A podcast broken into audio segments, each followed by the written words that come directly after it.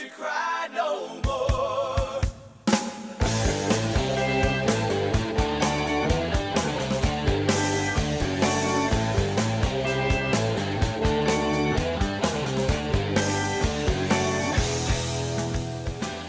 Well, good evening, everyone, and welcome to Mac Maloney's Musical X-Files here on the Distant Thunder Radio Network. This is Mac Maloney. What a special night we have in store for you tonight. But first, let's quickly introduce the members of the posse. Girls, get ready. Fans, Kleenex, extra big box of wipes. The very famous Juan Juan is here. Lonnie.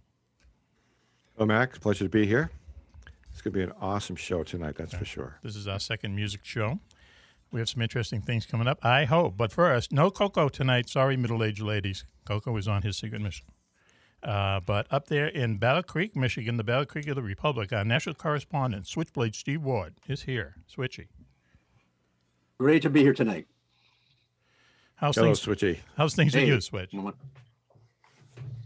Things are cold and snowy.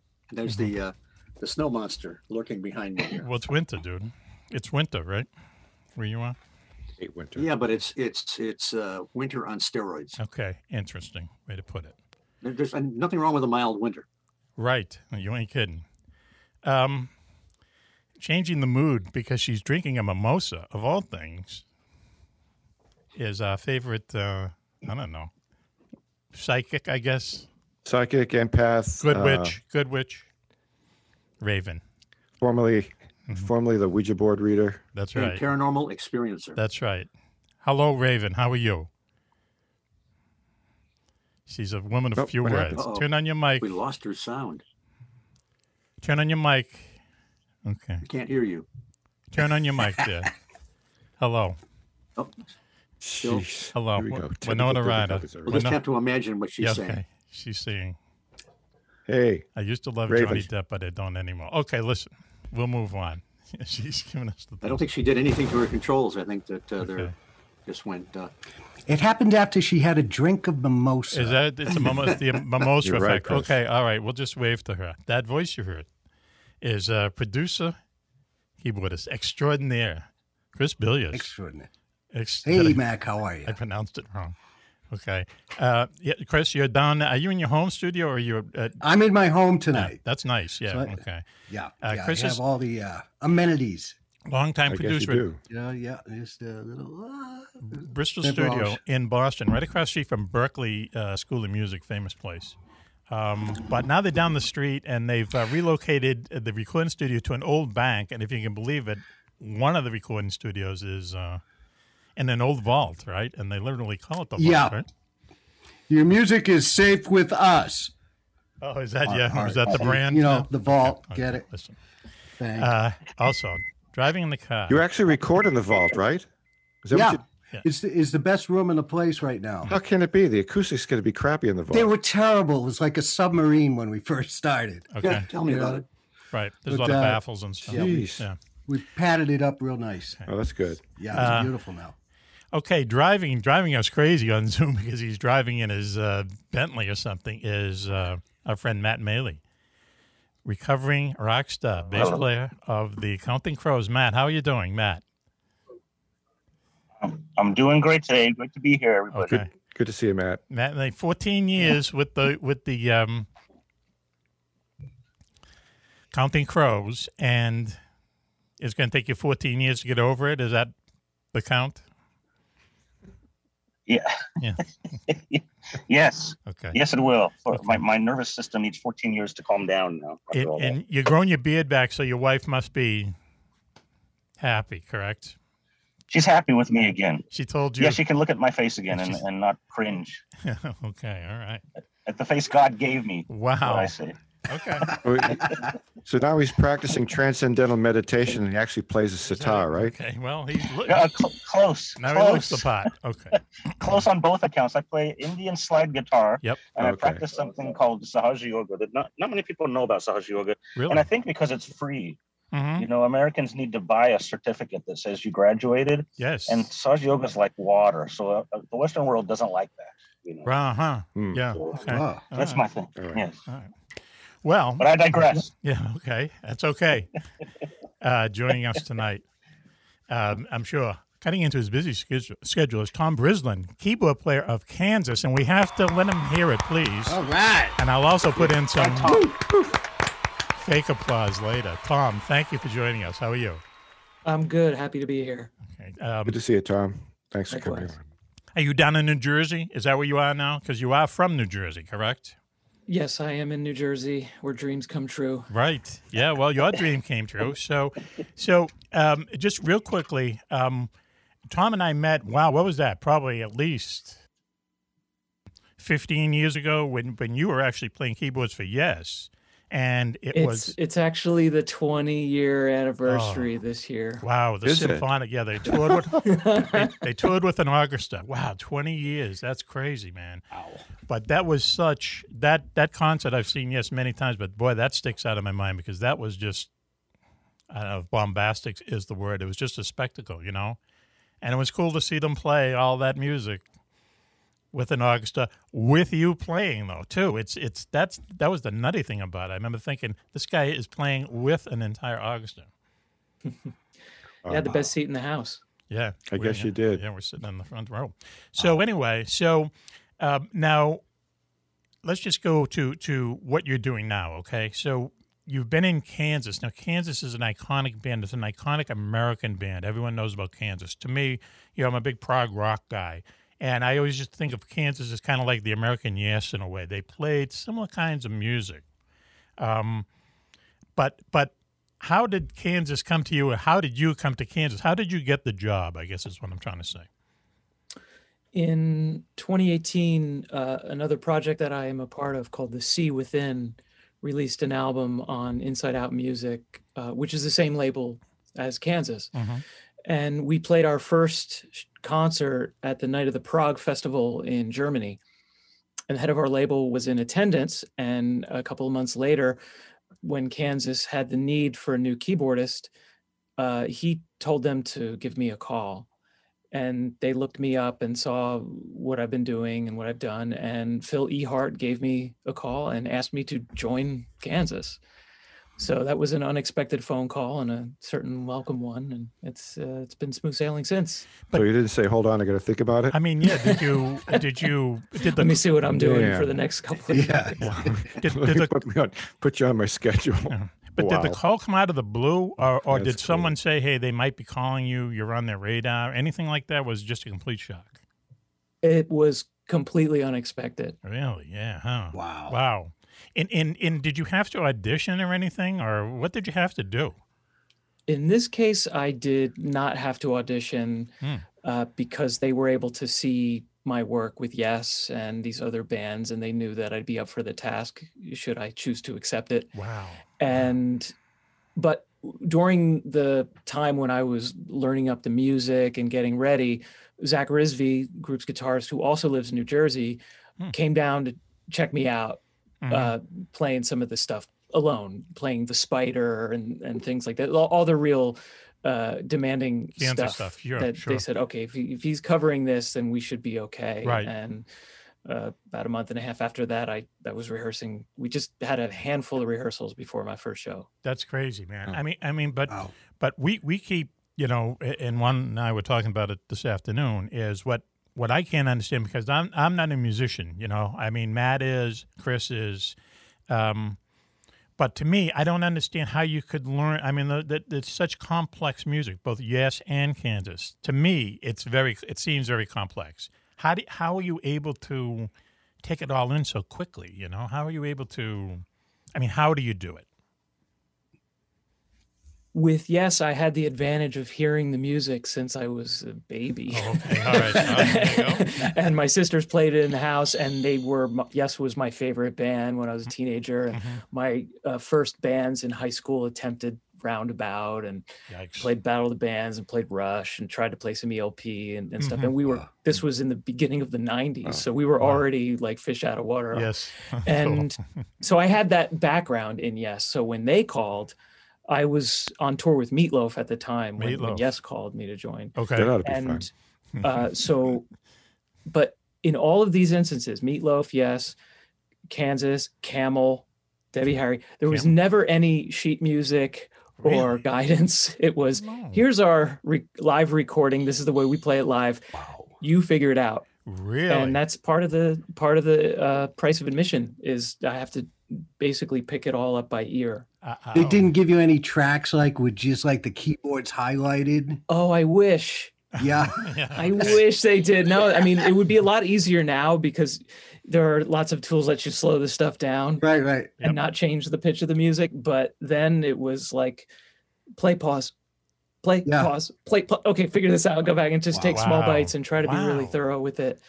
And because it's interesting because bands like Kansas and Yes, in one regard, they're very high-minded and very imaginative and it's very deep music. And on the other side of the coin, there are like garage bands that got it together. Oh, wow. And there wasn't any like erudite music theory or it wasn't schooled in a way. Yes. So that's why it's all about here. You've got our recording sorted out. And I have the extra layer of once I get the notes right, now I got to get the sounds. Right. Yeah. I do my own synth programming for the most part. And especially with Kansas, I did it all. Mm-hmm. Wow. How do you remember it all? Did you write it down or you just like kept on just shedding it? And in the case of Kansas, I did notate everything. You did? Really? Just about. Really? Yikes. And I had it all notated and I carried an iPad and I had it on stage for about the first month and a half of the tour in 2019. And after a while, it was just a security blanket, and it was hard to look over there anyway because I had keyboards over here, keyboards to the left, and to the right.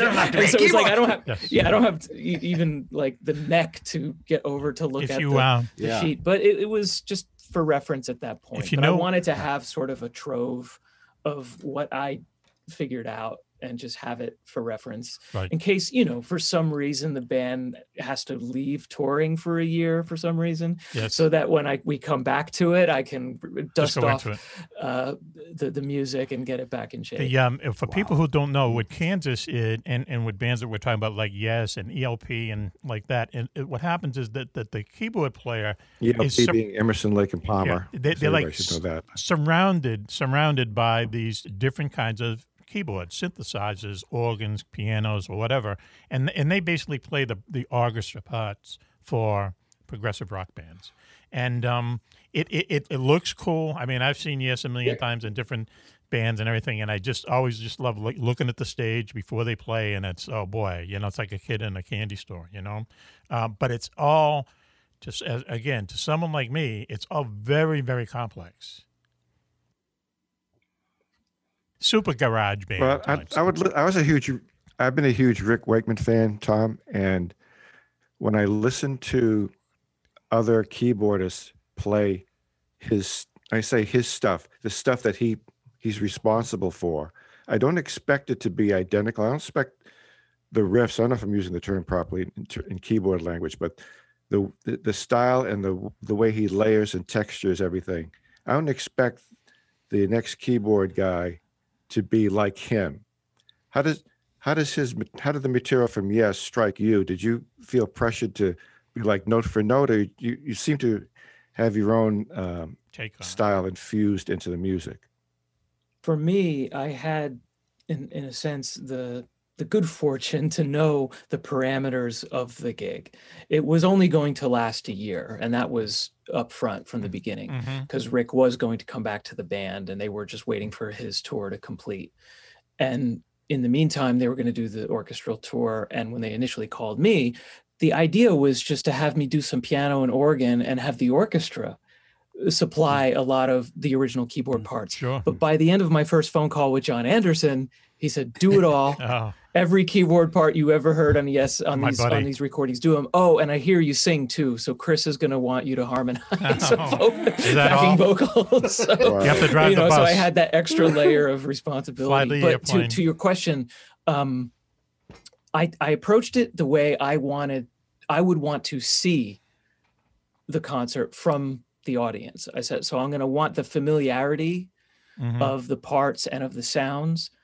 But I also don't want it to be like I'm listening to a CD. I want to feel like I'm in the in a live event. Right. Mm-hmm. So I had to pick what few moments there were to sort of veer to one side or the other a little bit, or just to kind of go off a little bit, but there's not really a lot of room to go off track, right, but sure. You know, there are moments of improv in there, but also even in John, Anderson was probably the most vocal in terms of what he wanted from the keyboards. So mm-hmm. he wanted even more sound than what Yes had on the album. Yes. Wow. Okay. And then you have an orchestra too. So yes. I guess hopefully John. It was enough for him. We know John. So that gave you a chance to expand on your parts a little bit.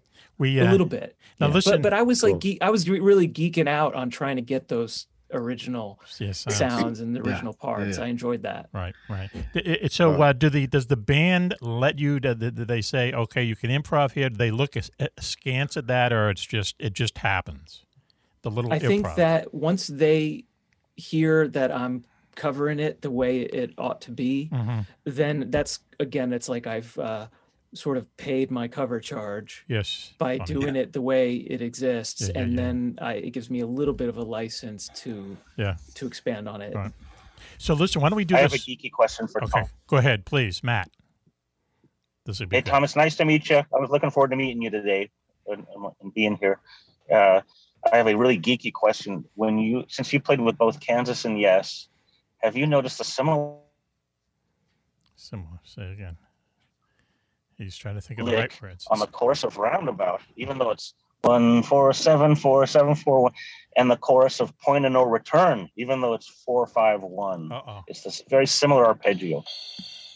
I think that the keyboard part in Point of No Return was probably influenced a bit by Roundabout. I know that Kansas made no secret of their love of Yes. And you can hear Emerson Lake and Palmer influences. You hear Yes influences. You hear Gentle Giant influences. King Crimson. Yes. They wore these influences on their sleeve. So unfortunately, some of your question got silenced. So I hope I'm answering it right. He's but right. I think that the figure is very similar, and it always, when I first heard Point of No Return as a kid, I drew that parallel to Roundabout. Right. Hey, listen, why don't we do this now? Why don't we take a commercial break now, and when we come back, we're going to have 5 questions for Tom Brislin, and then also top 10 musician jokes. Okay, we ready? So why don't we take a commercial break now, and we'll be right back. You're listening to Mac Maloney's Musical X-Files here on the Distant Thunder Radio Network. We'll be right back after this. Okay, it didn't stop. 50.12, and that's with a 30-point stop. 31 points. Cool. Okay. Hey, Raven, are you there? I'm here. Can you hear me? All right. Yes, there it is. Hold on. That's Raven. So weird. Hi, everyone. I don't know what happened. I didn't touch anything. Okay, hold on. If we couldn't get your voice back, I was going to have to read the jokes. Well, that's why I stopped. Yeah, that's why I stopped. Juan, why don't we just pick it up? We dodged that bullet. I was working on the vocal shifter. Want to just hey Mac? Want to just pick it up, or do you want to? Juan, should I pick it up, or just start a new? Because the only reason I stopped is I thought her mic was off. Oh, well, we just start another segment then. Start another segment. Okay. All right. Hang on, everyone. Do we have a minute for a break? Yes. Minute. Yep. 2 minutes. Okay. Ooh, I need to refill my mimosa. We all do. UFOs are found in Renaissance art, on ancient coins, and etched on cave walls. They are even reported in the Bible. But more surprising is when UFOs are seen the most, in times of war. Through centuries, thousands of UFO sightings have been made by high-ranking officials, military pilots, and ordinary soldiers. Often, these fantastic appearances occur at the height of great battles. From World War I to D-Day, to Korea, Vietnam, and beyond, military investigators are baffled. Why do UFO sightings spike so drastically during wartime? Could it be mistaken aircraft, or is someone, or something, looking in on us? In UFOs in Wartime, What They Didn't Want You to Know, Mac Maloney chronicles centuries of these incredible sightings and tries to solve the puzzle of why so many UFOs are seen while humanity is at war. Read about the scare ships, the ghost planes, and the ghost rockets, alien giants in the jungles of Vietnam, UFOs controlling our ICBM bases, dogfights with flying saucers during the Gulf War, and more. 300 pages of unbelievable stories, along with many startling photographs. That's UFOs in Wartime, What They Didn't Want You to Know by Mac Maloney. On sale at your local bookstore or on Amazon.com.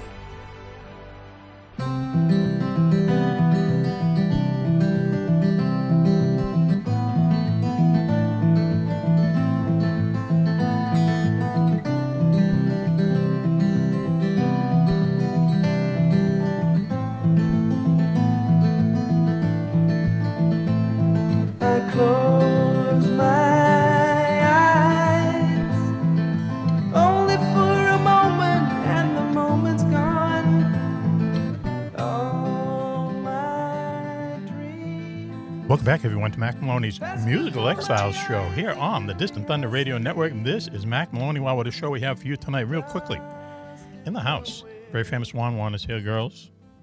Hello, Mac. Hello, girls. Hello, guys. Everybody at all ships at sea, welcome to the show. No Coco tonight. The musical version of the show. He's on his secret mission, though. He's a big fan of... Coco's missing it. He's missing it, yep. He's a big fan of the music we're talking about tonight. Up there in Battle Creek, Michigan, the Battle Creek of the Republic, national correspondent, Switchblade Steve Ward. It is great to be here. Switching. How are you doing? Okay? Beyond wonderful. Okay. We'll come back to you in a second, all right? Okay. Making us all look better and sound better is our good friend Raven, the Good Witch. We should call her the Good Witch up in upstate New York for some reason. We always want to say where she is. Winona Ryder look-alike, Raven. White Witch. Hello, Raven. Okay. Hi, I'm finally here. Thanks for having me. Mm-hmm. Okay. We're at the wait. Glad you could make it. Yeah. Always. Out there in L.A. on the West Coast, our good friend Matt Malley, recovering rock star, bass player for Counting Crows. Matt, how are you doing? I'm good. Good to be here, everybody. Okay. Also, you're not in your car. You're back home now. He's back home. Excellent. He's landed. Didn't miss a beat. Nope. And Millie has landed, yeah. That voice you hear is Chris Billios, producer and keyboardist extraordinaire. Would you say that's right, CB? Well, you know, I'd hate to disagree with you. Okay. You're the host and all. You know, I don't want to get on your bad side, so okay, I'll go with that. Thank you. Good strategy. Hey, Raven, I wanted to say my niece's godmother is Laurie Cabot in Salem, the Witch. Do you know of her? Oh, really? Oh. Yeah. Oh, my gosh. Okay. Yeah, my brother used to hang out in Salem all the time with some, you know... sketchy characters? Different people, yeah. Okay. I love it. That's awesome. Avant-garde. So, can I introduce our guest? Yes. Let me introduce our guest. The keyboard player from the band Kansas, Tom Brislin, is joining us tonight. And once again, we'll sweeten it up in post. Tom, how are you doing, Tom? I'm good. Okay. Thanks for having me on. Keyboard player for Kansas, the album Absence of Presence. We had a little conversation. Actually, I saw one of your videos, and you said that it's a real return to the Kansas sound, which it is, but you also indicated that was kind of difficult to do, to get back to the original Kansas sound. I don't want to say there's anything wrong with what they did later on, but it was a journey back, and I think mission accomplished. It sounds like first Kansas. Yeah. Thank you. Was that like on the top of the list? Was the sound retro, like the original band, or what? I mean, was that the main mission? They actually gave us quite a wide berth when it came to writing the music. Zak Rizvi had already written music for several of the tracks before I even joined, but there were these other opportunities to get in there, so I ended up writing the music for 3 songs, and then I wrote lyrics for 6 of the songs on the album. And so when it came to the music, Zak and I just love Kansas so much that we were just writing music, and since Zak had produced the previous album, which was sort of their return to this prog scene, he was locked in to what they like and what they feel like playing now, and I got a little feel for that, and I just had a lot of fun writing, and they just kept giving me the green light and the thumbs up, so I was going with it, but I was never like trying to contrive some sort of throwback, because I feel like you can see that a mile away, and it doesn't last very long. Like, oh, look, they're trying to to relive some sort of glory days or try to just like ape a sound, because you have to still, we're still going to just be who we are now. But I love those 70s sounds. Yes. So they were going to come through my writing anyway. It was very interesting how they worked the violin into it. You know, violin makes it very American in my mind anyway. And there's just something about working that into like the prog mix. It's kind of like how Jethro Tull works the flute in, you know, it's a little odd, but it fits. It's Kansas. It's a big part of this, the band's identity. And David Ragsdale is just so great. So we want to get him going as much as possible. Right. Well, now I enjoyed violin in bands from Quicksilver Messenger Service to the Velvet Underground. And I think anytime I hear a violin, I'm going, wow, that's a sound I love. And then Ragsdale is just tremendous at it. Uh-huh. Is he another one of those guys that he started playing violin when he was 5 and then went to some college of music someplace, maybe Berklee? I'm not exactly sure how long he's been playing, but he did. I mean, I think he played with the Tulsa Symphony. Oh, geez. And he's had a lot of recording credits. He plays violin on the Smashing Pumpkins, Siamese Dream albums, huge record, and has been with Kansas a long time. And so he's good. He's played it all. Yeah. Wow. Hey, Raven, now that we're at this point in the show, why don't we... we have 5 questions for Tom Brislin, keyboard player for Kansas. Okay, let's see. Yes, we have 5. What kind of a sense of humor he has. Okay, 5 questions for Tom Brislin, keyboard player for Kansas, please. Number 5, Raven. Okay, true or false? The band Kansas is actually from Mississippi, but they couldn't fit the name on the front of the bass drum. False. False. That's false. Ding, ding, ding. I had a suspicion that was false. Okay. Although Steve Walsh, I think, is from Missouri or Louisiana or something. He's not from Kansas, but the rest of the guys were. And I think they also put free beer on their gig posters to get people to come that's to the show. Hey, well, who can turn that down? Number 4, please, Raven. Number 4. True or false? In the band's meteoric rise to the top, it was important that not only did Kansas have to succeed, but their arch-rival band, Iowa, also had to fail. Yes, and they were never heard from again. I can either confirm nor deny the truth or the falseness of such Iowa. They did a concept album. Next question, please, Raven. Number 3. As part of the auditioning process, did you have to plow the North 40? I don't even know what that is. No one does. False. That's a good thing. Number 2, please, Raven. Is it true that in the old days, many Kansas groupies showed up backstage with 2 sheep, a cow, and a feather bed? False, they did show up with wheat. Is this open? Oh, wheat. He said wheat, folks. Okay, let's go. Last question, please, Raven. Ooh. Okay, and the final question. Hey, Tom.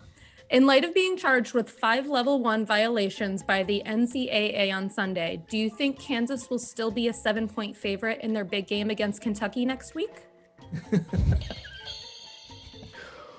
Well, I'm not a betting man. But I'll say true. True, okay. Juan Juan, get Turk on the phone. Don't blame me if your bets don't go well. 5 questions for Tom. Thank you, Tom, for sitting still for those. Let's clap again. Yes. And clap. And, you know, now that we're on a laughing mood, why don't we do 10 musician jokes? Okay, now that we're all this should be interesting, Tom. Top 10 musician jokes. Here we go. Okay. Ready? Okay. And with apologies to banjo players and I'm sorry, Matt, bass players. Sorry, a lot of research went into this. I'm used to it. Okay, well, we'll see. Go ahead, please, Raven. Number 10. Number 10. What's the difference between a banjo and a vacuum cleaner? Vacuum cleaner. They both suck? No. Raven? You have to plug one in before it sucks. So close. See the road we're going down here, folks? Okay, number 9, please, Raven. Number 9. What's the difference between a banjo and a South American macaw?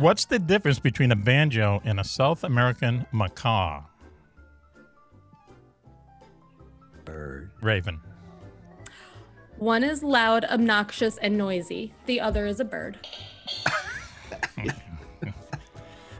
Number 8, please, Raven. Really beating up on banjos tonight. Wait till it's early. It's early. Go ahead, please, Raven. I love banjo. Number 8 is, what's the difference between a banjo and an onion? What's the difference between a banjo and an onion? Raven, please. Got it. I got it. I'll go. You have to peel an onion to make people cry.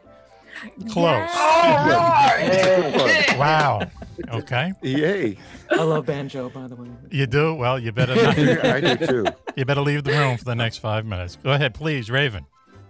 Okay. What's the definition of perfect pitch? What's the definition of perfect pitch? The ability to disseminate a bit of frequency and... No, never mind. No. Raven, please. When you toss a banjo in the dumpster... and it hits an accordion.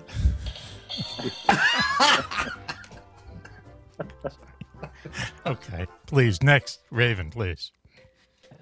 What phrase will you never hear from a banjo player? What phrase will you never hear from a banjo player? Raven, please.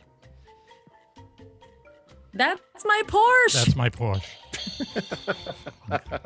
Okay, all right. Let's move on quickly. Please, next question, please, Raven. Why don't bass players tell blonde jokes? Why don't bass players tell blonde jokes? Because they don't understand them. Oh, Matt. Whoa. So sorry, Matt. Next. Ouch, man. Next question, please, Raven. That's a big ouch, Matt. Oh, sorry. What do you throw a drowning bass player? What do you throw a drowning bass player?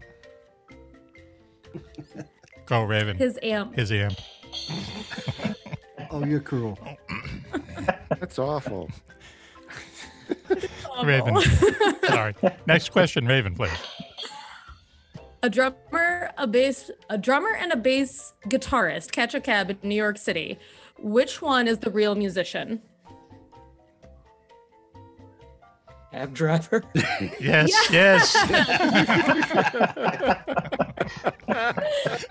Oh, man. Two. Yeah, he's got two. Okay, go on, please, Raven. Is this the last All right. One? This is number 2. Number 2. Why did the new bass player miss his second lesson? Why did the new bass player miss his second lesson? He had a gig that night. He had a gig. Oh, come on. It's not so come bad. On. Oh, is this on? All right, last and question. And finally. What are the 3 most difficult years in a bass player's life? What's 3 most difficult years in a bass player's life? Raven, please. The second grade. The second grade. Sorry, Matt, I'm sorry. Listen. Ouch. Ow. Very, very sorry. Now, listen, while we're on this stream, okay, and then we're going to come back and talk to Tom about the new album and being in Kansas and stuff. In my research, I found out, I mentioned this off air and everyone laughed, all the musicians laughed, that for some reason trombonists are hated by everybody in music. Trombonists are the most, well, you go on from musician jokes and, 2/3 of them are about trombonists. Can you guys tell us why? It's a hard instrument to play, isn't it? Well, Chicago definitely had a great trombonist and it worked, and James Pankow wrote some of the greatest Chicago songs. You know? So I disagree with that. Okay. Well, as it turns out, we picked up... Your first cousin plays trombone, doesn't he? Oh, okay. We picked up five. Hang on. We picked up 5 anti-trombonist jokes while we were doing research on banjo players and bass players. So, Raven, while we're in the mood, why don't we go? Okay. All right. Let's do it. What's the definition of optimism? What's the definition of optimism? Go, Raven. Tell us. A trombonist with a beeper. Come on. Number 4, please. Raven. What's the difference between a dead chicken in the road and a dead trombonist in the road? What's the difference between a dead chicken in the road and a dead trombonist in the road? There's a remote chance the chicken was on its way to a gig. Now, who made these up? Too cruel. Too cruel. Okay, number 3, please.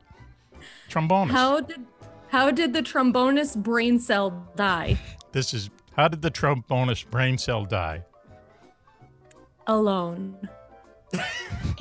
Okay, only two more. Go ahead. Oh, hated and stupid, too. Please. Yeah. What's the difference between a dead snake in the road and a dead trombonist in the road? There are skid marks in front of the snake. Wow, trombonists. Okay, one last one. Why do people hate trombonists? We don't know.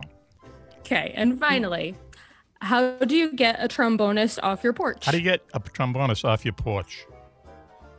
Pay him for the pizza. Yes! Pay him for the pizza. Okay, all right. Trombonist. Very good. Who knew? Thank you, Raven, for reading off that list. Tom, let's just go back to you, Tom, real quick. So, the recording process of doing the new Kansas album, Absence of Presence. So, how does it work? I mean, do you all sit around, figure things out? I know you said that some parts were already written before you got in there, but is there some kind of collaboration where you just kind of sit in a circle and let's do this, let's do that, and then it expands from there? I'm gonna get real deep and wax philosophical about the making of this album right after those trombonist jokes. Okay.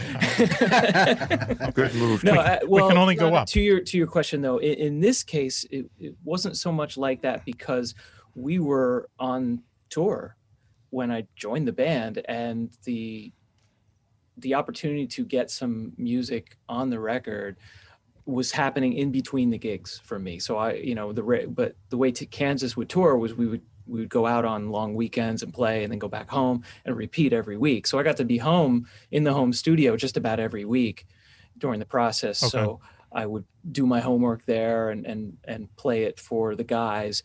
And once we got the go ahead to do the tunes, and they would be disseminated among everybody, and everybody would sort of add their own touch to it. Mm-hmm. So it was done a little bit remotely, but we did all assemble in the studio outside of Atlanta to cut the basic tracks. And that's where you never know when something new and interesting might happen that you weren't expecting. Why Atlanta? That's sort of the home base of the band now. Really? Most of the guys are based around Atlanta.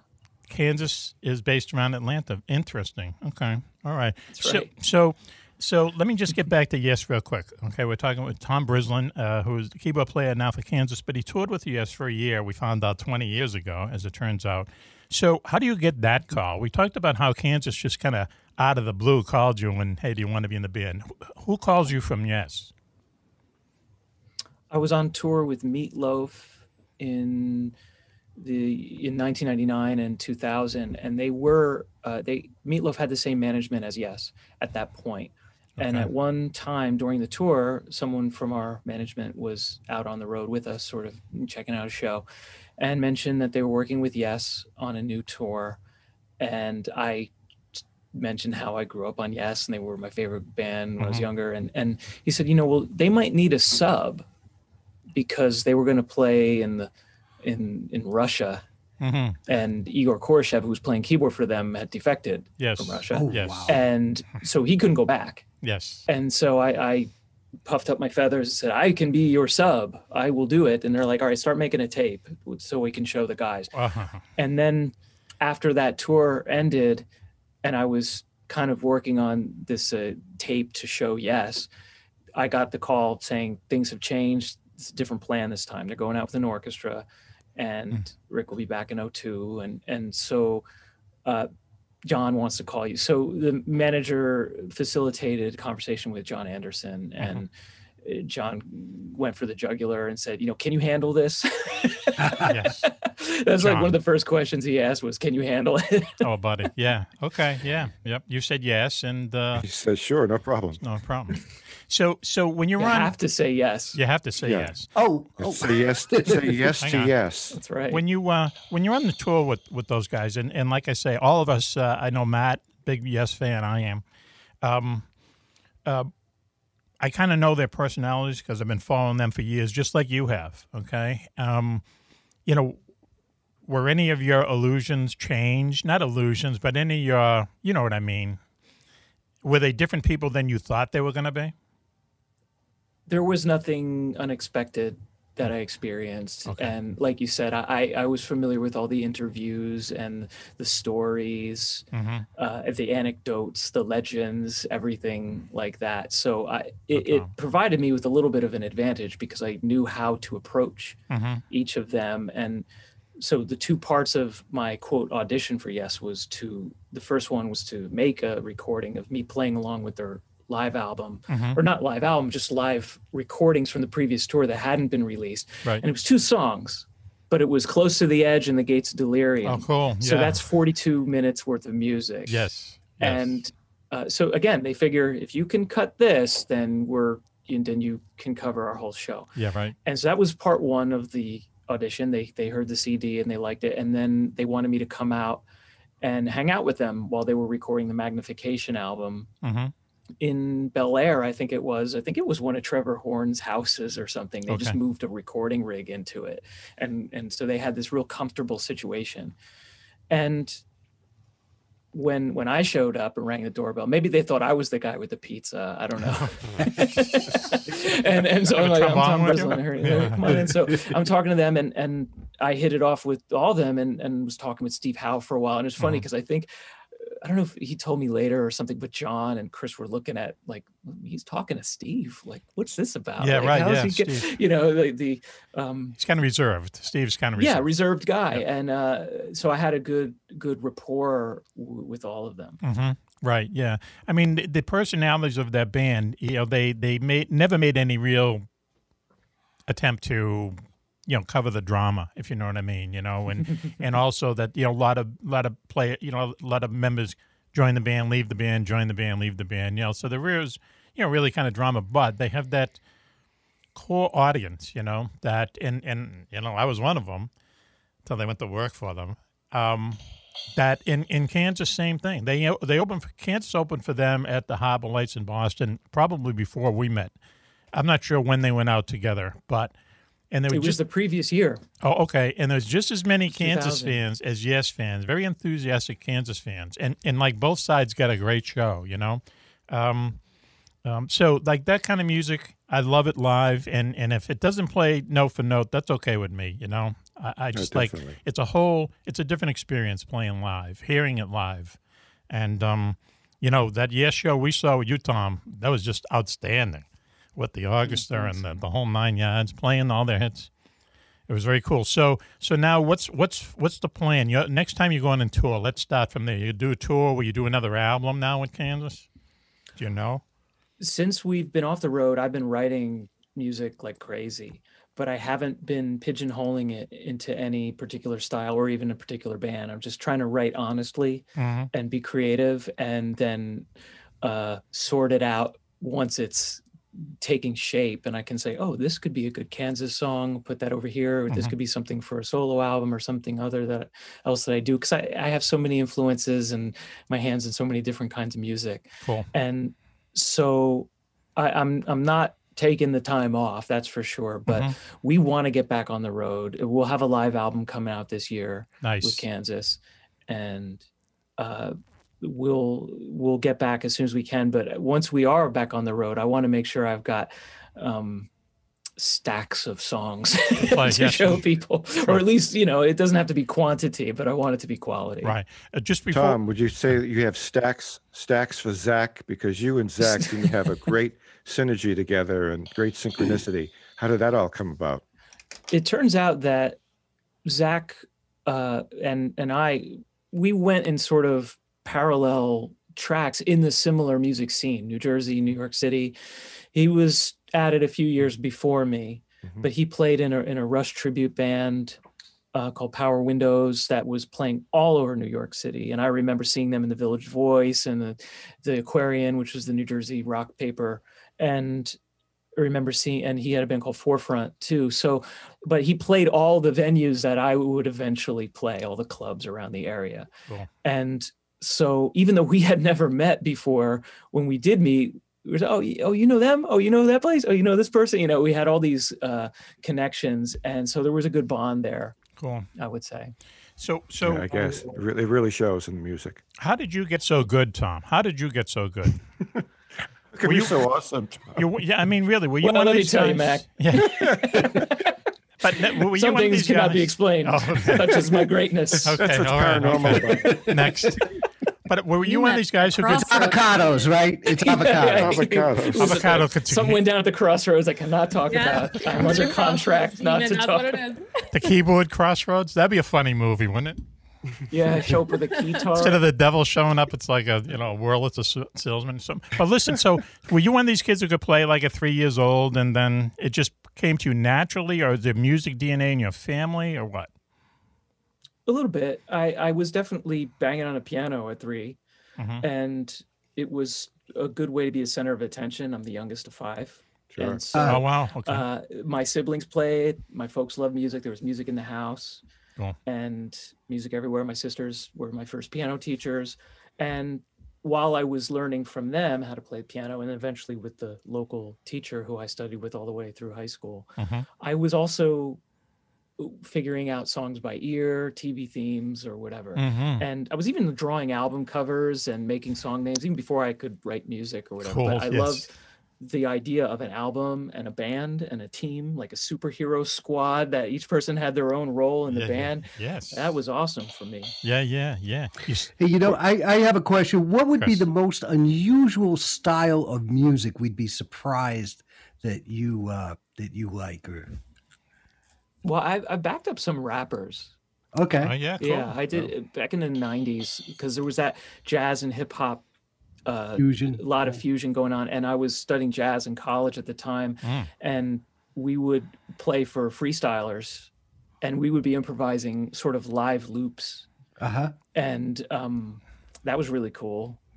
Where'd you go to college? You mentioned when you went to college. Yeah, I went to William Patterson University in New Jersey, which has a great jazz studies department. Jazz. Okay, so you do have that. So could you have a degree in jazz? Yes, I do. Okay. Well, it's a degree in music, but yes, jazz was a big part of it. Please come on for another expanded 4-hour show and explain jazz to me, to us. Okay, let me just answer one question. Jazz is based on improvisation, correct? Right? It's a big part of it. Okay, then how do you record an album? Good question. Well, it's not. Well, certain styles of jazz are a complete free for all, a complete blank slate. Some have structure, and within the structure is where each band member finds their spot to improvise. Okay. So there will be a plan, but a lot of those albums from the 50s and 60s on, say, Blue Note Records or Prestige or Riverside, a lot of them did not have rehearsal. They went in there and cut them live, and sometimes it was just musicians assembled for the session, or sometimes it would be working bands. So it's... yeah, there's definitely, it's not just a jam session, although that does happen from time to time. Yes, yeah. Okay. Isn't it funny, you say people just kind of came in, had the session, and yet now, like 20 years later, it's, it's this guy's solo. Everybody like it. Yeah, it's glorified, Berklee will study a certain thing, becomes the de facto standard, and it's like... He could have just as well gone in another direction during that session, and then that would have been that way.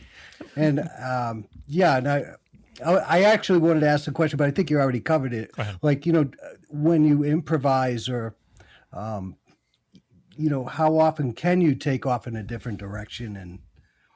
And In what context? In something like Kansas, or something like Kansas. There's we start our Point of No Return anniversary shows, which are the big shows, the long ones that we play. Yep.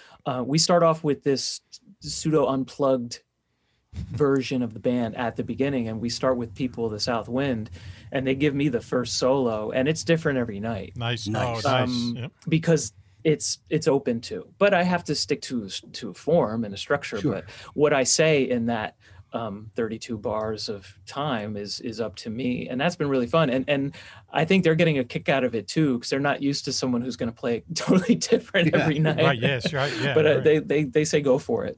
Hey, listen, Matt Malley, are you a jazz guy? I mean, the way you play, Matt is an unbelievable bass player. I'm sorry for all the bass player jokes earlier in the show, but I know how you play, and I appreciate how you play. But I mean, are you a jazz guy?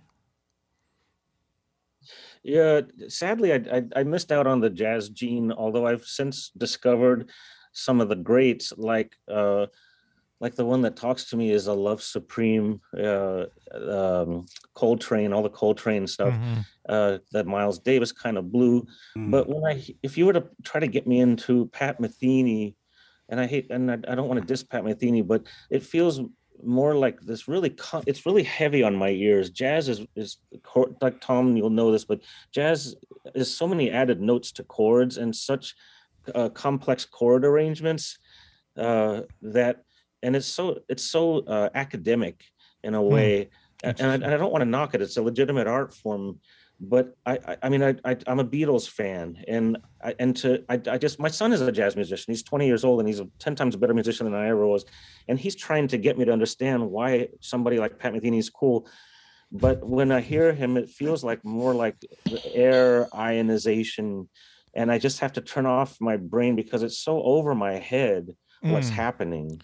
You know, and I mean, I sound like I'm a big complainer, but I'm not good enough to get jazz, basically. See, I feel that way the same way. I don't like people's.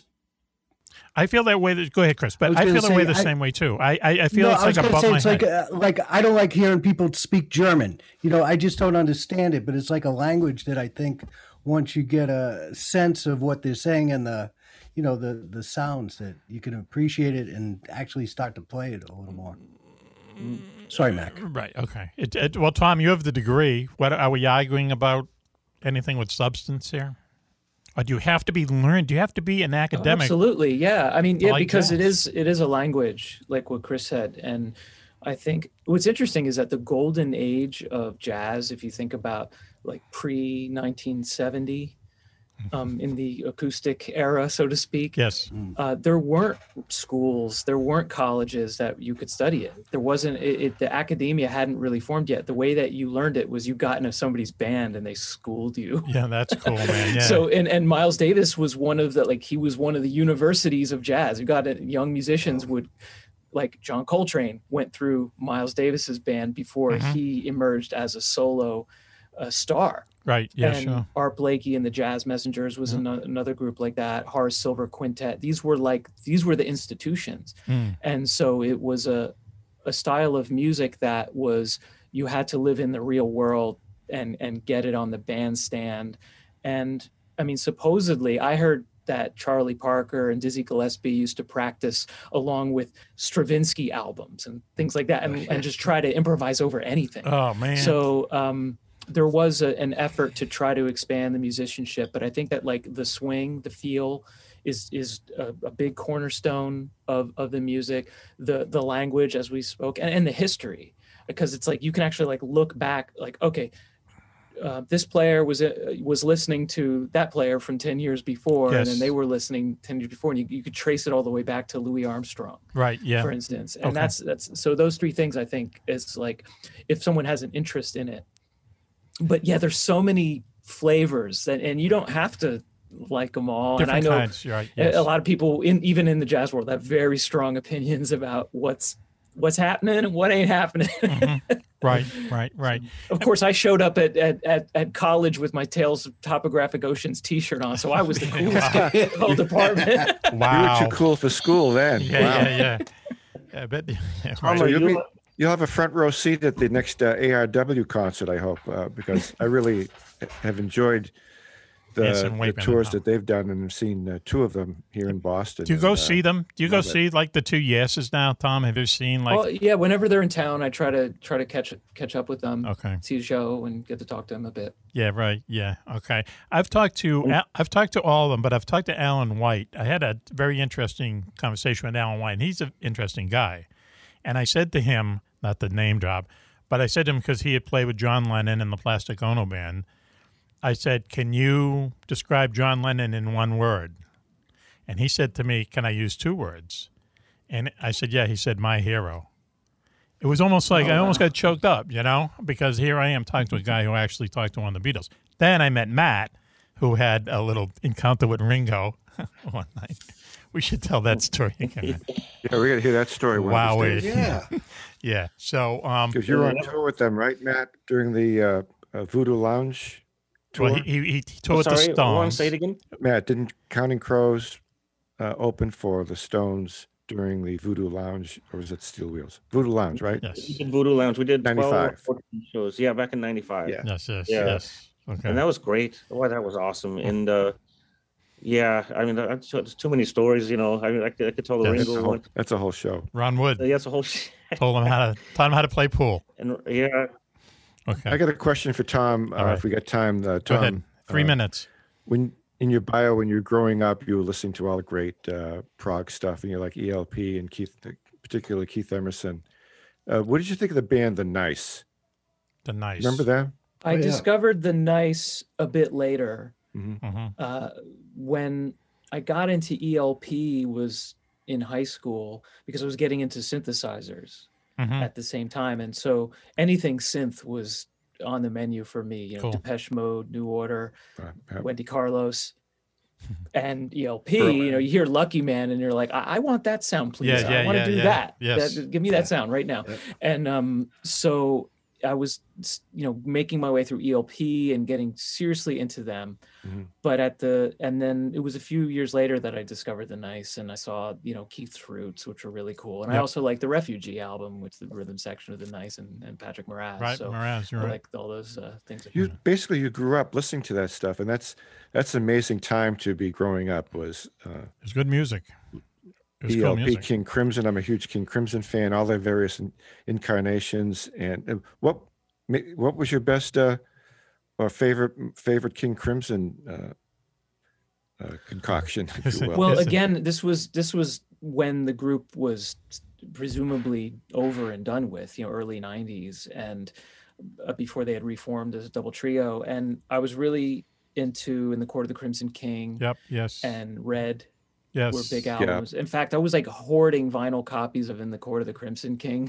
You were? Because it was hard to find at that point because everything was going to CD. I've got all that stuff on vinyl, Tom. Come over to my house. I eventually did get a few. Between, you know, I just thought that it would be funny to like decorate a wall with just tons of In the Court of the Crimson King screaming faces. The gatefold and then cover Tarkus, of King Crimson. You know, like 12 Tarkai on the other side, you know. Yeah, it's great. It's a great album to put on. Turn down the lights, light a candle, smoke a banana. You're all set.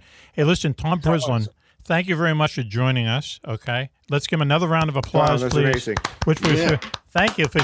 And do it again sometime. And really, continued success. This is really kind of cool. You've played with two like really big bands, plus Meatloaf. What kind of a guy is Meatloaf? Do you call him Meatloaf? What do you call him? That was one of the first questions I asked. Really? Yeah, what do I call him? Mr. Loaf. I was 24. Eddie. Eddie. So I would call him Meat. Meat. Or Meatloaf. Oh, yeah. Or Boss. Okay. Not Loaf. Okay. God, I love it. Yeah, that's cool. All right. Tom, I saw you play with Renaissance. Are you a Celtic folk rock fan at all? Like Fairport and Steel Eye Span and all those cats? I do enjoy that classical folk rock, as the Renaissance Matt's thing. Yeah, that's Matt's thing. And but I was definitely like widened my exposure to that after jumping into Renaissance. That was one of the bands that actually had sheet music for me because I was doing orchestra parts with them. So. Really? Yeah. Thank you, Renaissance. Yeah. You know what's funny is Al Di Meola just passed away, and Al Di Meola? No. Chick Corea just passed away. He was from Chelsea, which is a part of Boston.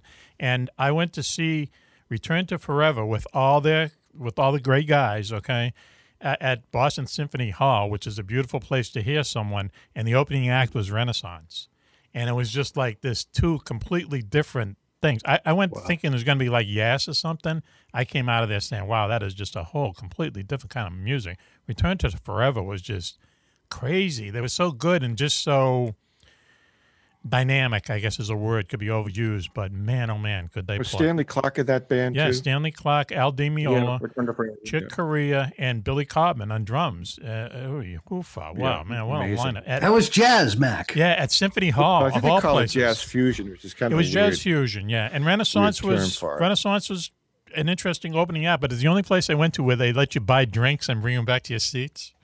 So for me, it was a big step forward at a concert. That was the highlight. That was the highlight. Right. Annie Haslam loved Return to Forever, and those rock bands that got to tour with and play with the fusion bands. It was pretty exciting for them, I think. Tom, analog or digital? Oh, okay. Yes. Good question, okay. Both. Yes. Okay, you're right. Okay. Tom, thanks very much for joining us tonight. We really appreciate it. This must be an exciting time in your life, you know. It's going to be a cool next 365 days, right? You expect to be out. We'll see you live, hopefully. Yeah, I hope to see you, and thanks for having me on again. It's nice to talk to you all. It's been really fun. Good seeing you. Great talking with you. We'll talk to you soon. Yes. Hey, listen, meeting you. It was so nice to meet you. Likewise. All right. Take care, everybody. Stay in touch. We'll see you soon. TomBrislin.com. We're on Kansas. Yeah. Awesome. Take care, all. The absence of presence. Great. Let's take a commercial break right now. You're listening to Mac Maloney's Musical X-Files here on the Distant Thunder Radio Network. We'll be right back after this. Do you know where the world's most secret bases are located? Do you know what spooky action at a distance means? Is there a conspiracy by aliens to prevent us from conquering space? And where is the best place in the United States to see a real UFO? Find the answers to all these questions and more in Mac Maloney's new book, Mac Maloney's Haunted Universe. Visit places you never knew existed, the Phantom Tunnels of Tokyo, the UFO Trail in South America, Ong's Hat, and the very mysterious M Triangle. Mac Maloney's Haunted Universe contains hundreds of reports on ghosts, haunted planes and ships, weird celebrity deaths, mysterious sounds, and a breakdown of every monster in America, state by state. You've heard him talk about it on the radio. Now, get all of Mac's paranormal research in one large volume, Mac Maloney's Haunted Universe, with a foreword by the very famous Juan Juan. On sale now in your local bookstore or on Amazon.com.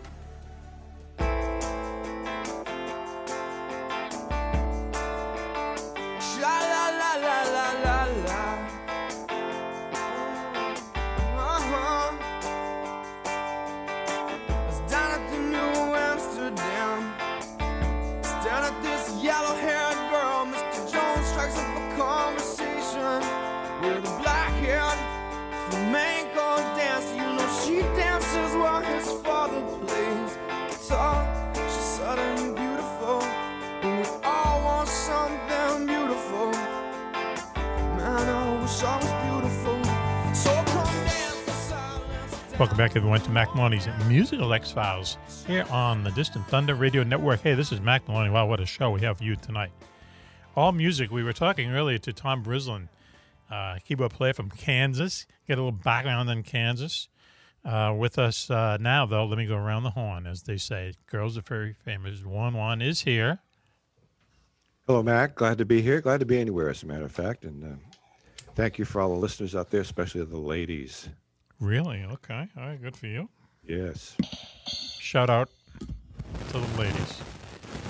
And there's the reaction to it. Speaking of the ladies, middle-aged ladies, no Coco tonight. He's on a secret mission. He'll be back soon, though. He misses you.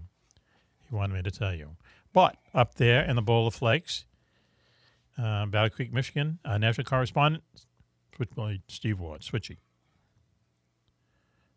Great being here tonight. Okay. How you doing, Switchy? Beyond wonderful. Good. As usual. With the glasses, you get those Carol Channing glasses on again. What's going on with you? Carol Channing. The Amazon specials. He takes them off. He looks like 50 or 60 of them around the house, so I guaranteed to find one eventually. You know? Okay. Does anyone know who Carol Channing is, really, at this point? Absolutely. I guess not. Carol Channing. Yeah, remember her? Up there, classing up the show. In upstate New York, I don't know why I have to locate her every time, but it's our Winona Ryder lookalike, Raven. Winona Raven. How are you doing? Hello. I wish I looked half as good as Winona Ryder. We'll be the judge of that. Oh, baby, you look really good. Hold on, Winona. Definitely. That's why we call you Winona Raven now.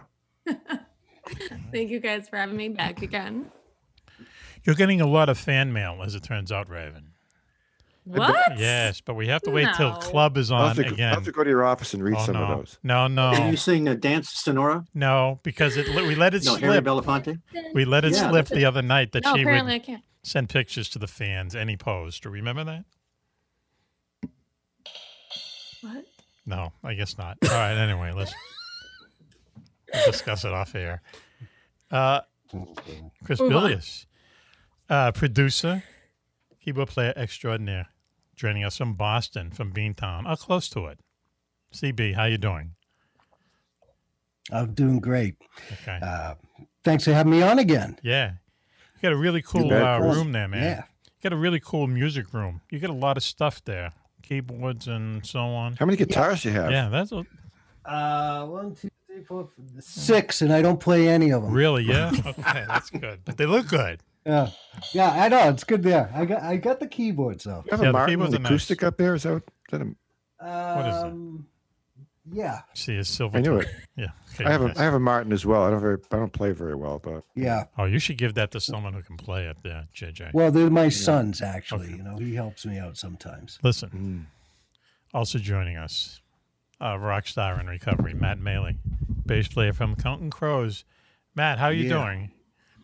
I'm doing good. Good to be here. Okay. All right. Good to see you, Matt. The beard has grown back.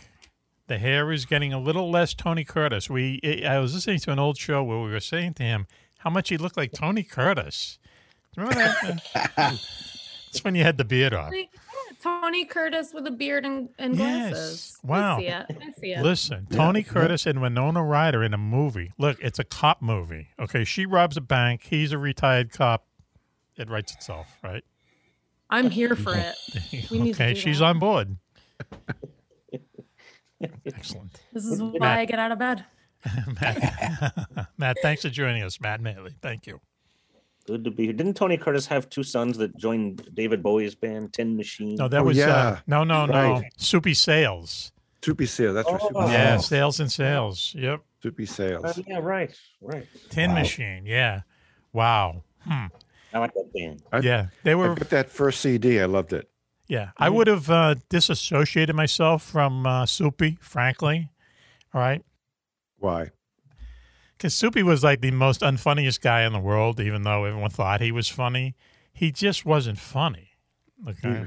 And he was strange. He was weird. He was strange. He's a weird guy. He was avant-garde. He started in the Detroit area. I grew up with him before he went nationwide. And he was a kid like a syndicated. They never had him in Boston, which was strange. But he was a syndicated kid. They didn't, because I used to watch it. Well, not up there in New Hampshire. I lived in Cambridge then. Come on. Oh well, that's a different part of Boston. I've been watching a Boston station. They don't have the same TV in Cambridge. Anyway. The same station that carried Miss Francis. Oh, remember her?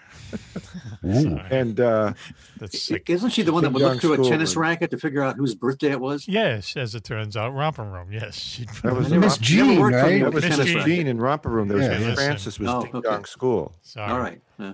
If Raven wasn't here, I'd tell you some stories about Miss Jean. And I see Mac. Uh-oh, he's playing with something naughty. No, don't. Come on. Take your hand out of your diaper, Mac. Almost. Stop. It's inappropriate.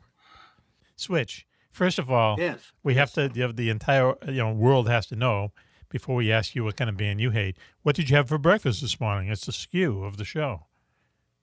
Ooh. This morning I had a sausage McMuffin with egg, spicy, and a small cup of coffee, black coffee. Really? Did you go to McDonald's to take out? I went to where else? Yeah, sure. The drive-through. Yeah, okay. Did you bring it home or did you eat it on the way? No, I ate it on the way. Really? Yeah. Okay. All right. Okay. I did not. I did not get the potato cake. Why? Don't like this potato cake. You don't like the potatoes? Well, because Mac.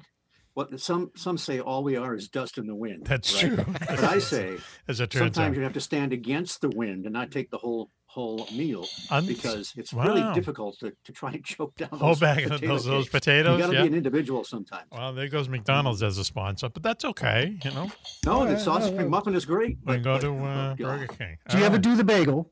The bagel? Yeah. Yeah, bagel. Yeah. I used to like the bagel, the steak bagel. They don't have those anymore. The steak bagel. Those were good, but you had to be careful because the juice would drip out on your shirt if you were driving. So, you know, driving and eating takes a particular skill. It's an option. Been doing it for years. Oh, yeah. Donuts and coffee. You know, donuts and coffee. Kids how to drive and eat. That's the name of Juan Juan's new album. Yes, right. No driving and texting, but driving and eating is the way to go. Yeah, it's fine art.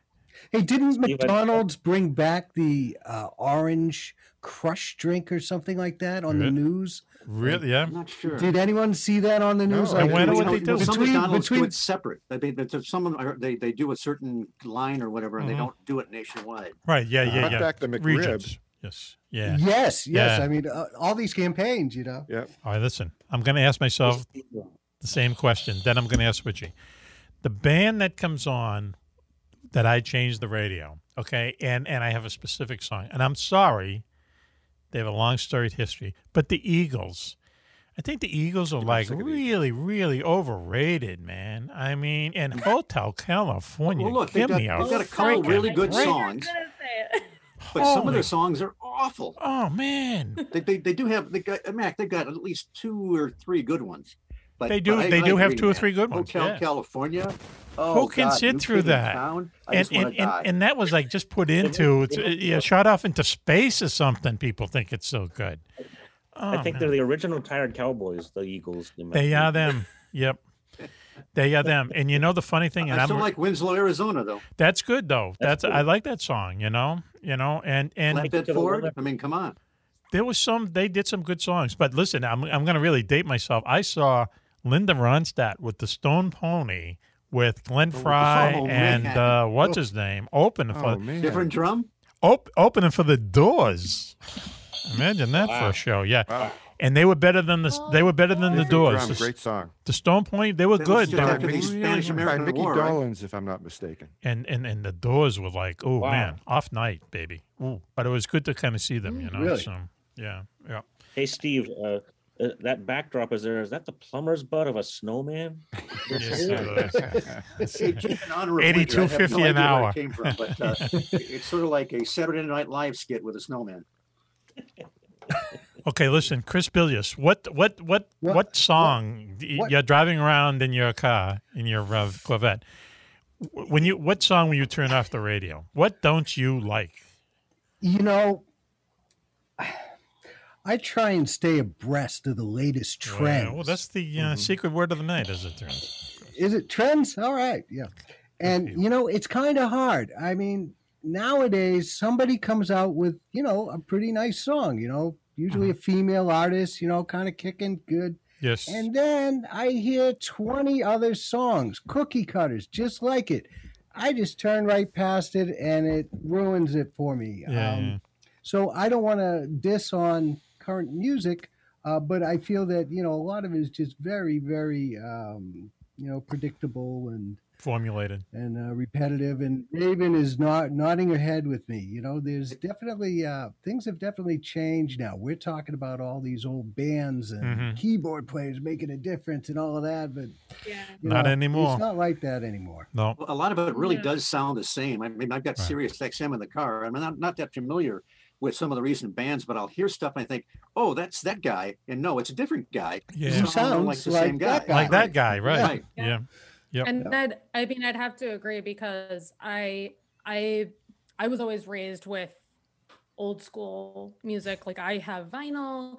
I love the Beatles. I love the Doors. I love Yes. I have a huge a girl that loves understanding. Yes. What happened? I could say of classic, what they would consider classic music. Yeah.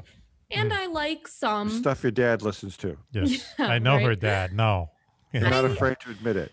Yes. Exactly. Go ahead. Yes. I like some stuff that comes out now, but it's some very rare because some of it's okay, but you're absolutely right where it's like it is a cookie cutter. You hear one thing and then you hear something else and it's like, oh yeah, that's whatever the hell I heard yesterday.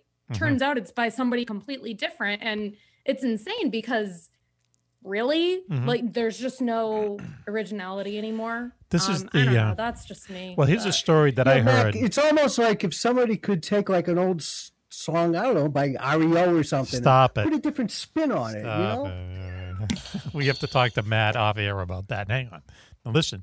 But yeah. This is a story I've read. Now this is a while ago. Okay, this is probably 5 or 6 years ago, and it turns out now it has to start with America's Got Talent. Was that the name of that show? America's, you know, with the yep. British guy. Was it America Got Talent? No.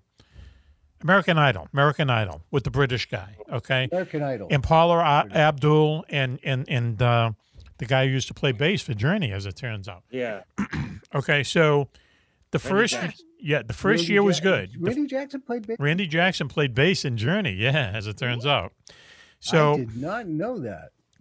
So you know, in the kind of later years. So anyway, so that kind of like, yeah. you know, started the trend, right? And at the same time, right. for me, it seemed like Mariah Carey, you know, she's kind of like the Charlie Parker of these kind of songs because everyone for a long time used to be in love with Mariah Carey. But they tried to sound like her and go up to that octave yeah. and that crazy up and down. And you know, and a lot of people kind of made their careers sounding like her. But I think she kind of started that, and a lot of kids wanted to sound like her. And so anyway, what happened was, mm-hmm. so when Paula Abdul left the show, I can't believe I know this, but I watched TMZ. And they brought in this woman, and I forget her name. I think her name was Diane something, and she was part of this committee that was formed by the guy who started ABBA. Now, stay with me here. And there was about 20 people. Diane Warren, her name was. And she wrote songs. Yeah. Prolific songwriter. For Aerosmith, you name it. And what they do is they just come up. Like in the morning, they get up and they think, oh, here's a nice bridge. Boom, boom, boom. And I'll do it. It might be 20 seconds long. Here's a nice verse. Here's a nice gazinta. Here's whatever. And they compile mm-hmm. these. They send them to the committee. You know, Taylor Swift says, I need a bridge, and they just pick it out of the file and they put it into the song. It's like song by bridge committee. And then they get paid. Wow. Yes. Yep. They do. They do. When Taylor Swift, who does write some of her own songs, she's a huge star, whatever, but a lot of the songs are written for her, okay? That's how she gets her hits. It's yeah. not even hit worst. By community. It's hit by a committee that has never seen each other. It's all done over computers. So you think I could be a rock star, Matt? Yes, you absolutely. And they can mess with the voice, with the electronics and everything. Wow. And we could do it. Oh, listen, I've been in Chris's studio. Believe me, they can make me sound like Johnny Pavarotti, Bravo, right on the Brady Bunch. Yeah, that's Johnny Bravo. Cartoon Network cartoon. Johnny Bravo. That's the only Brady Bunch episode I saw, I think. Yeah, I'm sure. Greg got it because the jacket fit or something. Okay. Yeah. Well, anyway. Yeah. Listen. So, listen, Matt. Let me ask you something though. Can I? How old are you? If I can ask you that question. Yeah, I'm 57. Okay. So you grew up kind of like as we did. Okay. So would you say you had a typical childhood? I mean, did you have a typical childhood? I know you grew up in groovy Berklee, right? Hmm. Okay. Yeah, but to a middle class family. Or my dad was a fireman, World War II vet, fireman, and then had a stucco business and stuccoed houses after he retired. And very middle class. And you know, I got a bass as a graduation present from high school. And I mean, I knew I wanted to be in a rock band. I knew I was a musician mm-hmm. at 7 years old. That would be 1970. Wow. When a guy came and tested. Yeah, this guy shows up at our school and tests us for musical ears and singled me out and said that, you know, this kid has a gift for hearing music. And so I took piano lessons for 2 years and I hated it. Mm. And then gave that up at about 9 years old. And then adolescence kicked in and I discovered the Beatles. And now I want to be in a rock band. So that by the time I graduated high school, I got a bass and I was on my way. Mm-hmm. Do you think it would have happened if you didn't live in where you did? Sorry, Chris, say it again. Do you think it would have happened if you didn't grow up, you know, in California where you did? What's the location? Yeah, well, when I was in high school, it was all about The Who and Zeppelin. Mm-hmm. And when Counting Crows formed, I think timing has a lot to do with it. Counting Crows is we're all kind of pudgy folk rockers, you know, that were nothing like The Who. Or we were never going to be Zeppelin, but the music business turned into this thing where that if you were writing good songs mm-hmm. and were an acoustic-y rock band, you can get a record deal. Anti-grunge. So we were very lucky. Anti-grunge. I mean, you guys, you and Hootie and the Blowfish and a couple of the bands, you know, put an end to the grunge thing. And the grunge thing to me, It's fine. Okay, Kurt Cobain, I know that there's some like cult around this guy. I kind of understand that. Oh, and I know Raven must have an altar to this guy, all right? Yeah, she's... But, and I understand Kurt Cobain, kind of like the punk aspects of it, but I think when you go in and make a song, you really kind of, you know, there's like certain parameters that you have to kind of, you know, be within, and I don't think those guys were let them. You know, I think they were just sloppy because they were sloppy. No, Chris? I'm sorry, I didn't want to cut you off. No, I'm just, were they sloppy? I saw an Unplugged show where they did his songs, and the songs really stood up, even just, you know, and that's like the real test, I think. Oh, I thought. Unplugged? Yeah. I have that videotape. You know, it's great. I have the CD also. It's awesome. Yeah. Nirvana was unusual because Kurt Cobain was gifted, and the songs that he wrote were really good songs. As a songwriter, you can hear them, and he could also yell in tune, which meant he was a great singer. That's important to yell in tune. Yes. Yeah. Interesting. Yeah. Hey, we're all trying to get on Raven's good side. You understand? Okay, Raven. Tell us about your love. Smells Like Teen Spirit was like the signature song for the era. What a title! And how many people covered it too? You know, what a title, and what a video of that real dark gymnasium and the cheerleaders are dancing in slow motion. But I digress. Raven, why do you like Kurt Cobain? He never washed his hair. Same old sweater. I mean, come on. And married to Courtney Cox. What's the matter with you, dude?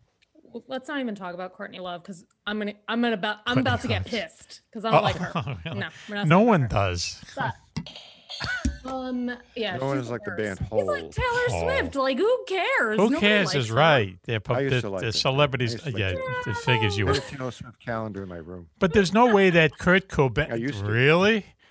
Yeah, my wife thought it was creepy. Yeah, I think it's creepy. We all do. Yeah, we join her. This is when she was country.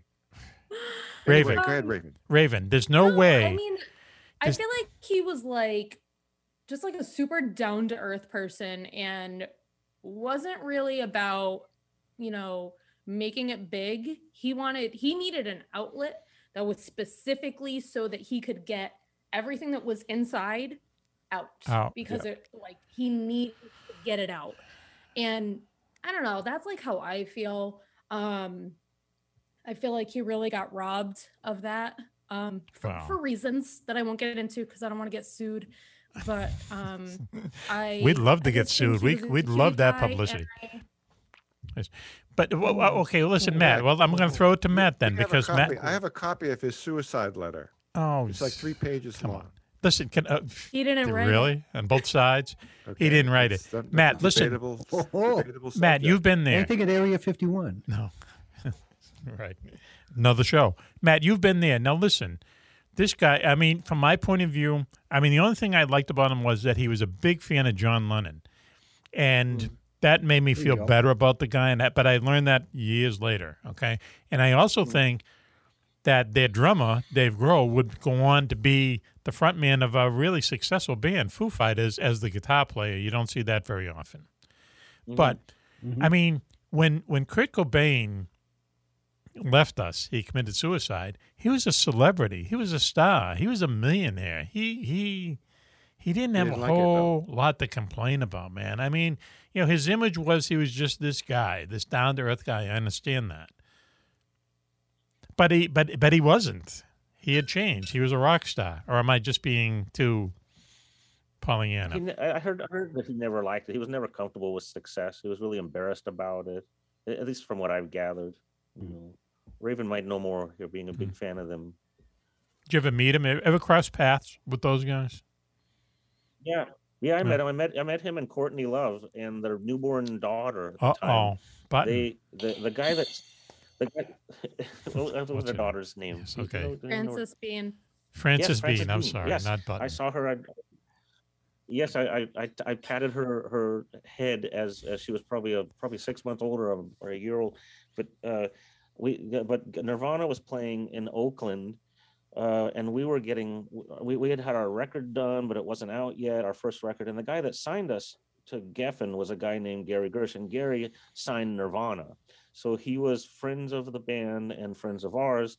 So he got us front row and backstage. So we all got to go see Nirvana, and it was great. They were great. Yeah. Huh. They were unusual, you know. Yeah, they were an unusual band because they were really good. I think the weakest link is the bass player, Chris Novoselic. Yes. But even he worked really well in the band. Meow. But I think Dave Grohl being a great drummer, wow, and Kurt Cobain being such a great singer and songwriter, right? They disguised themselves as this thrashy punk band, but they were way more than that. Yep. It's hard to see it unless you're a songwriter, maybe, or whatever. But they were better than everyone thought at the time. But don't you think? Performance on Saturday Night Live was riveting. Yeah, riveting. Oh yeah, I remember that. Yeah, when Chris hit himself in the face with his bass, he threw the bass up. Banged him. No. But awesome. Don't you think that there's, for every Kurt Cobain, there's 10,000 songwriters out there that, you know, are going to write songs about their angst and stuff, but they're not lucky enough, you know, to be signed to a major label. Do you know what I mean? I mean, he wasn't the only guy who felt like this. Yeah, he just happened to be the guy who was able to sing about it, right? See, I think the Beatles were very unique individuals. Not individually, but together they really kind of created something special. I think that Kurt Cobain and that band. There's a lot of garage bands out there, you know, that were, and some guy crying about his angst. I know his mother was very wealthy. She was a psychiatrist. She helped, you know, the Patty Hearst and these people. I mean, he didn't come up from the streets, and I know he had some kind of stomach condition his whole life. He had medical problems his whole life, you know, and he didn't have a pleasant life, but. You know, he didn't have a whole. A lot of other people. I just can't. You know, he didn't have a lot to complain about. I was going to say, frankly, what do you think would have happened if you put George Martin with Kurt Cobain and the band? You know, because I mean, you talk the Beatles and the Beatles producer. Come on, we can't dismiss any of the talent. It's awesome, but I mean, that was such a huge part of their growth. I think. Yeah. You know, I don't really know. Was he there and like She Loves You? Yeah. Probably, but he was there from the beginning. Okay, well, even then, but I'm just saying, you have that outside influence too to take the talent and. Chris hates the Beatles. Yeah. Chris hates the Beatles, which is really kind of strange. So this is what happened. Let me just clear this up right now. Go ahead. I was in my house. I said, "Oh, look, I'll collect all my Beatles I've ever had for my whole life into one thing, and I'm going to listen to it all in one sitting." And that was my point. After a while, it got on my nerve. No. Come on. Wow. Holy cow. Someone needs a hug. Come on, yikes, Chris. You can listen to With the Beatles and Michael. With the Beatles. Wow. And not get blown away by 39:42. No, but I'm talking like 8 hours or something. Yeah, but don't you see the progressive? I mean, John Lennon used to do the same thing. He would sit and he would listen to the album, and he would make sure that every song was a little bit more progressive than the one before it. I mean, he did that. You know, he was the. I mean, they want to say that McCartney was the guy who got them all together and everything, but Lennon kept them as being kind of avant-garde in a way. Raven's kept them from being thumbs down here. What's the thumbs down? Yeah. On the Beatles? No, I love the Beatles, but I'm not a huge McCartney fan. No, I'm not either. Annoying. No, he is annoying. McCartney anymore. Yeah, he sucks, it's a whole other show. Maybe Chris is right. You hate to say that McCartney sucks, but he does suck. No, but he's just. I'm just tired of it. Yeah. Okay. The thing with the Beatles. Go ahead. I want to hear Matt's. Go ahead, Matt. No, I want to hear your take on this, Matt. Please. The thing about the Beatles. And what's very unusual is there are two Beatles. The first one being the mop tops and the matching suits and the she loves you, and the 8 days a week. Yep. And then you add LSD or Stone. They got pot. Yep. And they supernova. They turned into Mozarts, and so out comes Rubber Soul. Right. And the world, including Bob Dylan, gasped. And said, I can't do that on a record. And then comes the triple threat.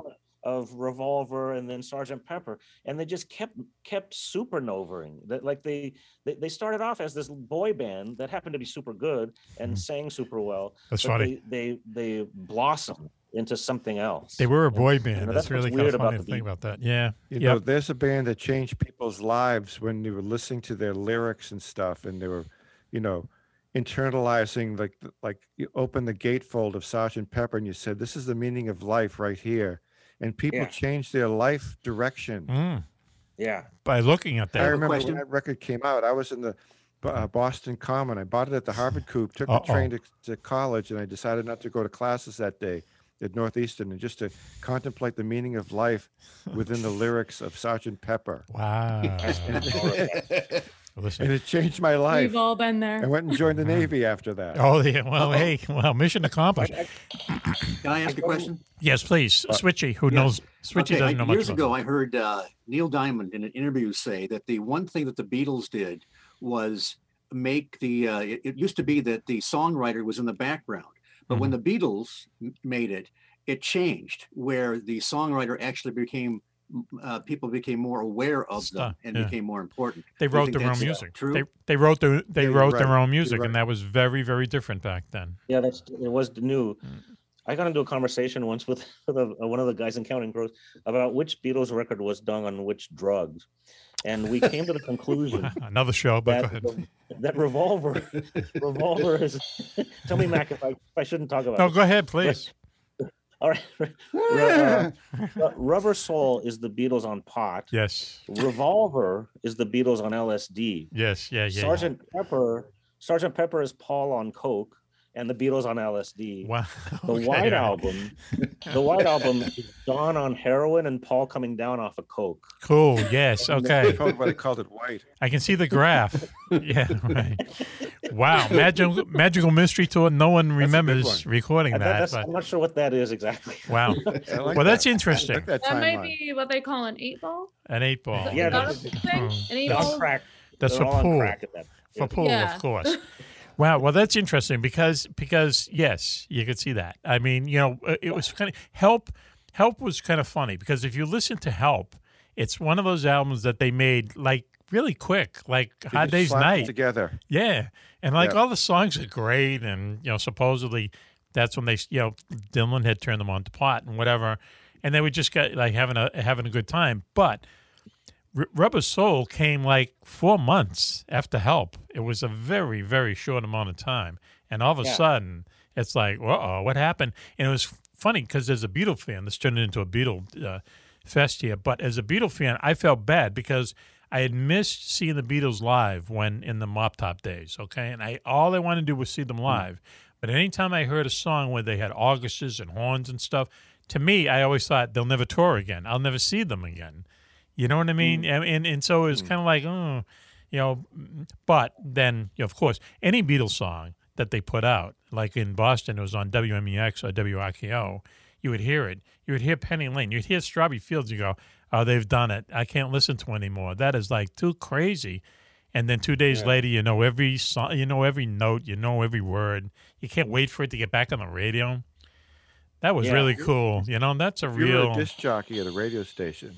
You were in heaven because you had A-sides and B-sides on your playlist, and you had was Penny Lane was Strawberry Fields Forever backed with Penny Lane. It was supposed to be on Sgt. Pepper's. The A and B side. They had an incredible amount of A and B side hits then. Yeah, yeah, they'd have double hits. Yeah, they're the only band that really had double hits all the time. Yep. Hey, listen, why don't we do this? She's a woman and was. I Feel Fine or something. I think I have a lot of those singles. I have those singles. I still like those. A programmer's dream. Yeah. I mean, when you listen to, now, here's it real quick, and then we're going to take a break, and then we're going to do a quick segment. Now, here's an interesting, I know about the Beatles. There's a book called A Hard Day's Right, W-R-I-T-E, and the guy takes every Beatles song, and he deep dives into it, and he knows what happened, right?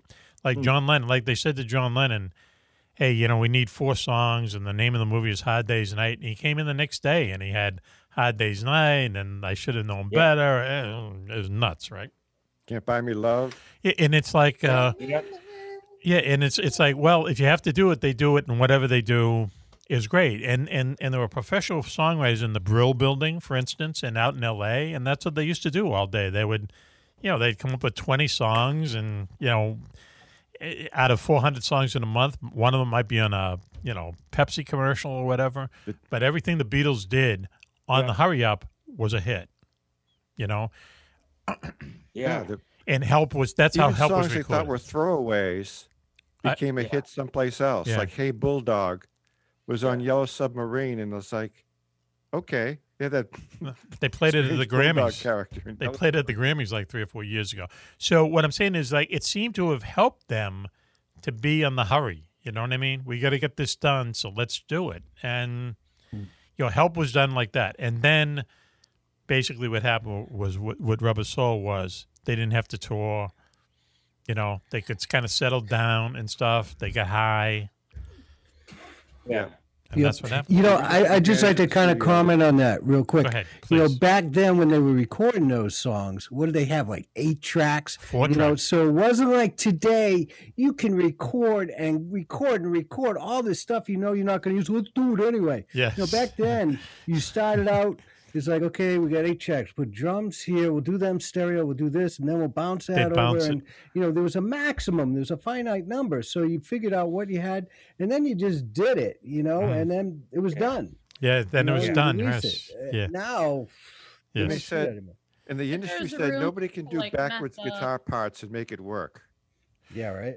Yep. Yeah. Go ahead, Raven. How many times did the Beatles do backward guitar parts and made it work? Oh yeah. Oh yeah. I mean, you know, George, I mean, the kind of guy he was, he sat and he came up with the guitar solo knowing that they were going to turn it backwards. So he's trying to play something frontwards that they're going to play backwards. And when you hear it, you go, only sleeping? Yeah.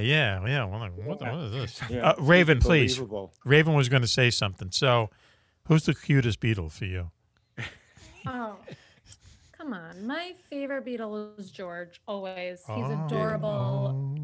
I share a birthday with him. Oh, really? And I think he has the best music. February 25th. So, yep. Okay. February 25th.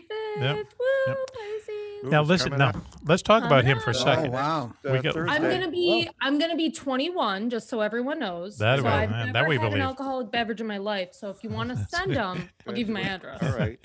Once she turns 21. I'll do a road trip up to Binghamton. That'd be a piece of cake. We all will fly. Sounds good. Okay. Okay. But here's the funny thing about the black Challenger in your driveway. It's me. Just give your husband a heads up. I'll let him know. We'll let you know. Don't worry.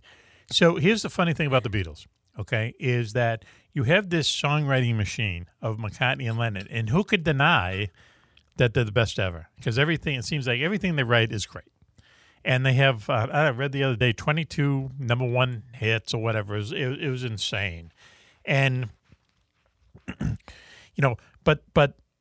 You know, and you said, Matt, you said that there was clicks in Counting Crows, but like in the Beatles, it was kind of like, John and Paul and Ringo and George, right?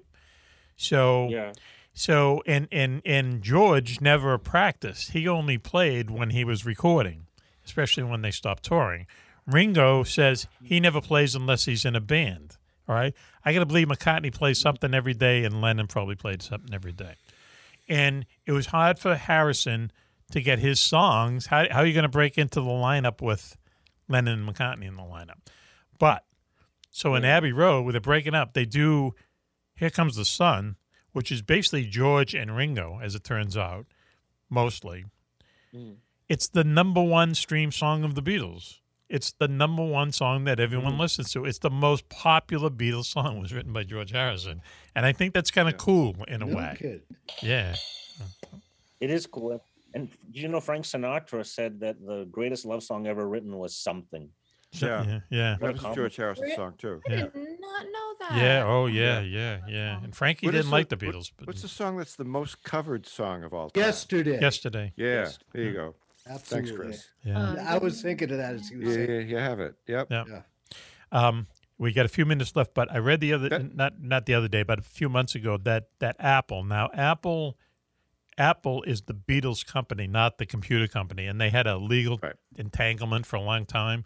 But anyway, Apple is the Beatles company, and they make just on royalties from Beatle music every day, $85,000. $85,000, 7 days a week, month after month, just on the royalties. 8 days of the week. Can you imagine that? I think the company is actually called Apple Corps. Apple Corps, yeah. And when they started that, that was some hippie's dream. We're going to give money to everybody. They're giving money to the Hells Angels and stuff. Yeah, it's like crazy. I love that Badfinger. I did too. Yeah, Badfinger was good. Yeah, that was their first. Yeah. So there was a female singer. I'm trying to think of her name. That was Cilla Black. They broke a lot of female singers over there. Cilla Black was one of them. Yeah, Cilla Black was good. And Taylor, I think. Yeah, and Marianne Hopkins had a bunch of hits. That's the girl I was thinking of. Yeah. So, thank you, Raven. We'll talk to you very soon. Okay, Switchy. Thank you. Switchy, thank you for joining us, Switch. Great to be here. I don't know a lot about as much about music as you guys, but I'd love to hear how it's created and how things are done and the great stories. Yeah, me too. Yeah, I'd love to hear the inside stories. I really do. Okay. So, this behind-the-scenes stuff is great. Juan, thank you, as usual. You're welcome. Mm-hmm. And thanks to everyone out there listening to us. We should say Homes for Our Troops. Homes for Our Troops. Google them.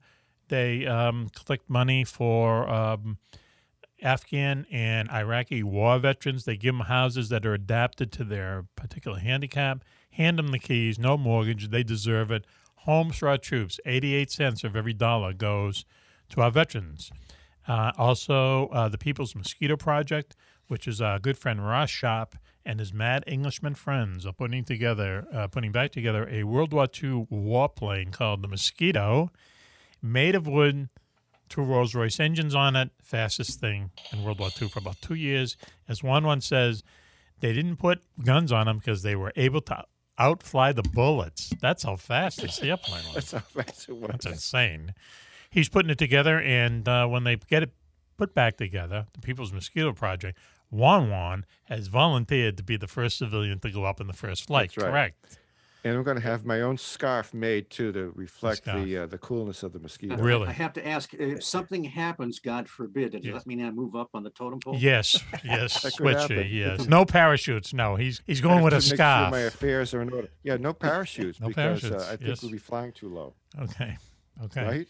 I don't know. You'll have to ask the pilot. Thank you, Juan. The key is that if it goes down, you just jump just before it hits. Once again, that's what she said. Listen, right. We're also a podcast these days, okay? Podbean.com. Or Google us. Mm-hmm. Mac Maloney's Military Exiles. I'll go on Alexa and say, Alexa, please. Why do I always say please? Alexa, play Mac Maloney's Military Exiles on Apple Podcasts, and we are there. We were number 14 in Ireland. If she says that she can't find it, tell her to go to H and look it up again. Go to H, right. Because it's there. H-E double hockey sticks. H and look it up again. We were 14th in Ireland 2 weeks ago, 14th in News and Commentary Podcasts. In Ireland. Woo! 14 out of 12. And those are the sober people. Yes. Where are we in Miramar? Yeah, I think they shut down the radios. Hey, listen, thank you, everyone. Thanks, everyone, for joining us. Thanks, everyone out there listening to us. And if you are in the Seacoast area of New England, download the Seacoast Oldies app for podcasts. And there we are on the radio. Thank you very much.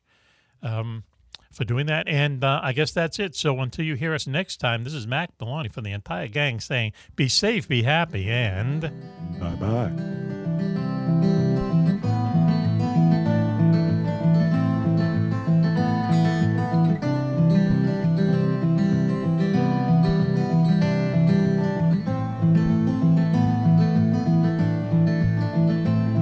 I close my eyes.